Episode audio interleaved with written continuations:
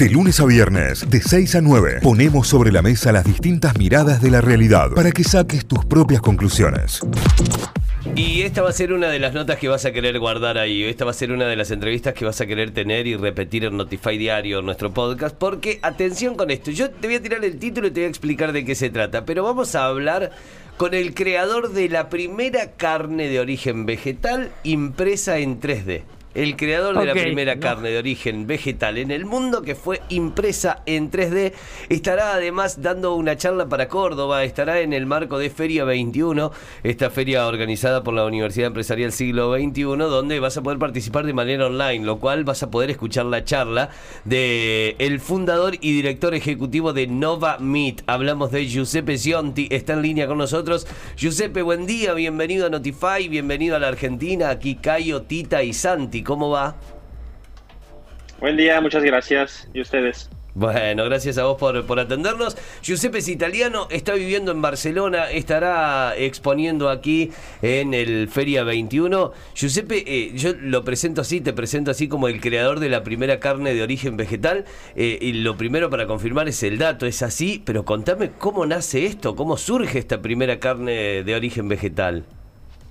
Bueno, la, digamos, Parece un poco menos raro sabiendo que antes trabajaba en un campo que se llama ingeniería de tejidos. Era profesor de un, campo científico eh, en el cual construíamos órganos artificiales como para regenerar los órganos del cuerpo, la piel, el músculo, el cartílago. Entonces ya uno puede entender que no es que de, ¿no? de un día para otro sale una cosa tan rara como un bistec vegetal impreso en 3D, sino que estaba utilizando una técnica llamada bioimpresión. Bioimpresión significa con una impresora 3D imprimir tejidos, ¿no?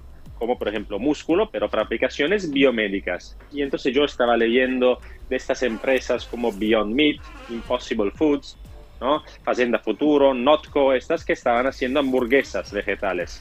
y pensé, ¿por qué nadie hace un bistec? ¿Por qué nadie es capaz de hacer algo como un corte no procesado, ¿sabes? No, digamos, fibroso.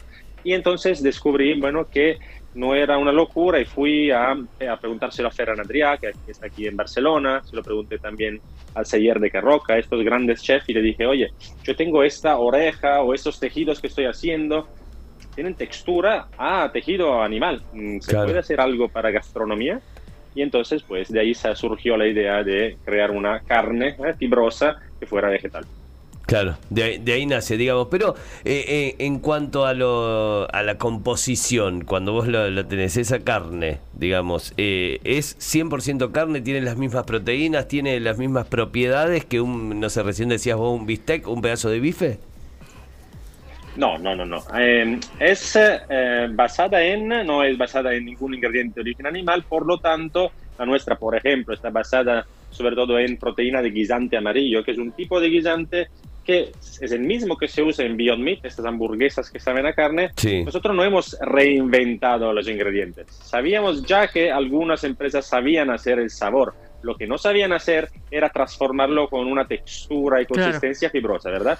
Entonces, lo que eh, nosotros hemos hecho, digamos, es eh, crear estos eh, con forma y textura y microfibras que cuando lo miras al interior, de verdad que es espectacularmente parecido no solo el sabor, sino también eh, la apariencia, pero las propiedades nutricionales ha salido ahora un artículo de Nature, que es como la revista científica más prestigiosa del mundo, que dice que no es lo mismo a nivel nutricional. No, no es ni peor ni, mejor, ni mejor, es decir, un poco diferente porque activa el microbioma, el, nuestro intestino, nuestras hormonas, un poco diferente. Es como comer algo vegetal, pero que tiene sabor, digamos, a carne. A carne. ¿Y en qué momento de todo este proceso científico, digamos, eh, entra la impresión 3D?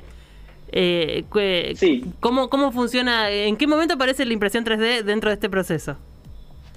Sí, yo usaba diferentes técnicas. Algunas eran con moldeo, ¿no? Como para hacer un molde, como se usa en la cocina, ¿no? Hacíamos tejidos con diferentes técnicas, incluido también eh, técnicas una que se llama electrospinning, como si fuera el hilo, eh, ese eh, azúcar de filar que se usa en las ferias, ¿verdad? Pero una de las técnicas, la más avanzada que empecé a utilizar en los últimos años, era esta de bioimpresión porque conseguía crear a nivel microscópico, es decir, cada fibra que hacía con esta bioimpresora tiene menos de medio milímetro de diámetro. Es muy pequeña y haciendo varias de estas se consigue hacer una estructura fibrosa. Imaginaros cómo, cómo hace una, una, araña cuando hace la telaraña, ¿verdad? Si consigues controlar las microfibras, ya no tiene la misma consistencia de un yogur, porque estás orientando bien todas las fibras a nivel microscópico y la naturaleza la manera para tener algo que se parezca a un tejido animal es imitarla y para imitarla lo que se, hace falta es mirar al microscopio y se ve que el material puede ser el mismo que estás usando tú, pero si no sabes orientar las fibras así entrecruzadas, ¿verdad? Con toda esa estructura ordenada, pues no te va a salir lo mismo con un trozo de colágeno que con un ligamento, un tendón, ¿no? De un, de un animal o de un ser humano que es súper resistente. Claro. el material es el mismo. Claro. Si recién te enganchás y recién prendés la radio, estamos hablando con Giuseppe Cionti. Giuseppe es eh, el creador de la primera carne de origen vegetal impresa en 3D en el mundo. Eh, Giuseppe va a estar exponiendo en Feria 21, va a estar exponiendo este 13 y 14 de octubre en modalidad presencial y virtual para aquel que quiera participar. Lo puede hacer acá, pero también lo puede hacer a través de la web. Eh, Giuseppe, la consulta va destinada puntualmente a al porqué del origen de esto. ¿Hay, ¿Hay un origen que tenga que ver en lo, en lo ecológico, que tenga que ver en lo ambiental, digo, más allá de lo alimenticio? Sí, sí, sí, sí. Yo estaba trabajando, como decía, en biomedicina, pero siempre detrás, dentro de mi cabeza pensaba, ¿cuál es la causa más grave de deforestación, por ejemplo, en el bosque de las Amazonas? Bueno, es eh, la ganadería intensiva, no la ganadería que pensamos cuando vemos las películas con las vacas muy felices, ¿sabes? Sino estoy hablando de esas que hay zonas, por ejemplo, en Kansas o en Brasil, que no te puedes ni acercar porque huele mal, están los ácidos. Es como exageradamente intensiva, como una fábrica, que se tratan los animales como eh, una, bueno, como una coche, una fábrica de coches, ¿verdad? Y entonces eh, no es eh, ni saludable porque o se usan antibióticos a nivel sistémico, se pueden formar pandemias, hay demasiado, comer demasiado de carne roja sobre todo es cancerogénico para el colon, se ha descubierto que es cancerogénico, por lo tanto, no solo cuestión ambiental, sino cuestión también que algunas personas quieren una alternativa. Pero la cuestión ambiental es que el 41% de toda la deforestación de las zonas tropicales del planeta es debida a la, a la, carne de vacuno. Es increíble porque es casi la mitad de la deforestación del mundo. Y yo no quiero que por culpa nuestra, digamos, de nuestra generación, destruyamos especies animales que después no podemos recuperar nunca más. Hemos visto especies que estamos extinguiendo, que es una pena. Y uno puede estar de acuerdo o no de acuerdo de comer más o menos carne, vegetariano, pero nadie quiere destruir especies animales o vegetales, digamos.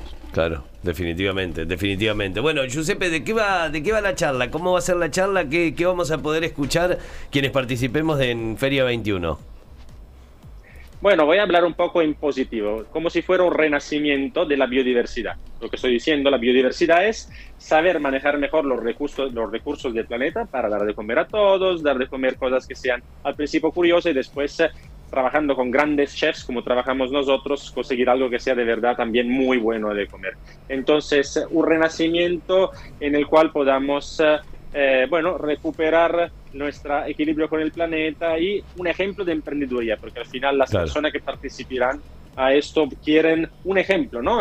Cada uno tiene su propio proyecto, pero el ejemplo de cómo se encara un proyecto complejo cuando las cosas van en contra, ¿no? Sobre todo cuando está mucho lobby o mucha industria que tiene las cosas muy tradicionales. Va a ser el ejemplo de exactamente parecido a la transición de los coches de petróleo a los coches eléctricos de Tesla. Exacto. Igual, yo creo que esto va a pasar y uno puede estar de acuerdo o no, pero uno si invierte en este sector es muy probable que o se va a hacer rico o va a ser algo bueno para el planeta.